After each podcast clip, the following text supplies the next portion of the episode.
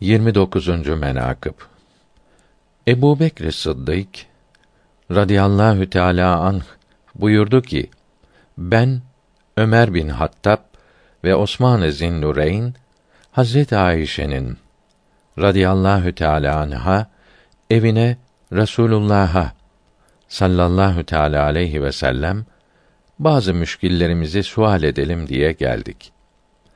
Hücre-i şerifenin kapısına eriştik. O sırada kapının önünde bir ejderha durur idi.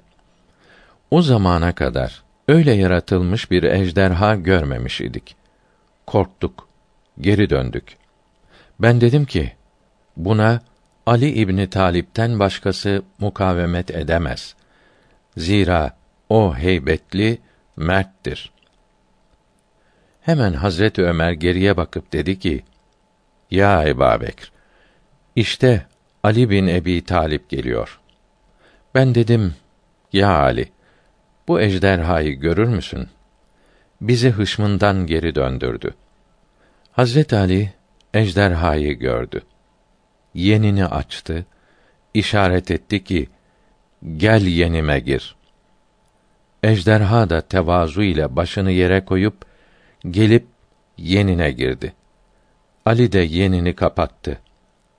Resul-i Kainat aleyhi eftali salavat hazretlerinin huzuru şeriflerine vardık.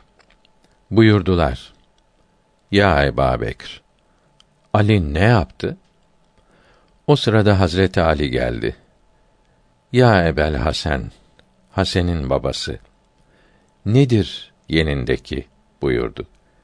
Dedi ki, Ya Resulallah, bir ejderhadır ki, Ebu Bekr, Ömer ve Osman'a karşı gelmiş. Resul-i Kainat, Eftalü't Tahiyyat Hazretleri tebessüm edip buyurdular. Ya Ebel Hasan, o ejderha değildir.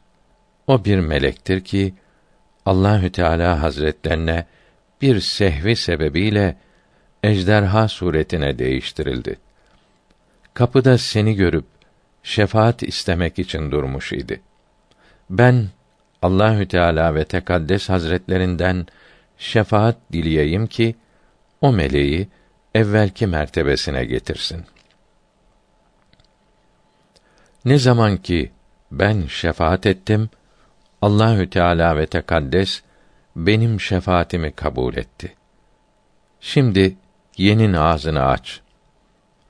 Hazret Ali Yülmürteda radıyallahu teala an yeninin ağzını açtığı gibi gördük. Bir yeşil kuş çıkıp uçtu. Sadaka Muhammed, sadaka Muhammed diye söylerdi.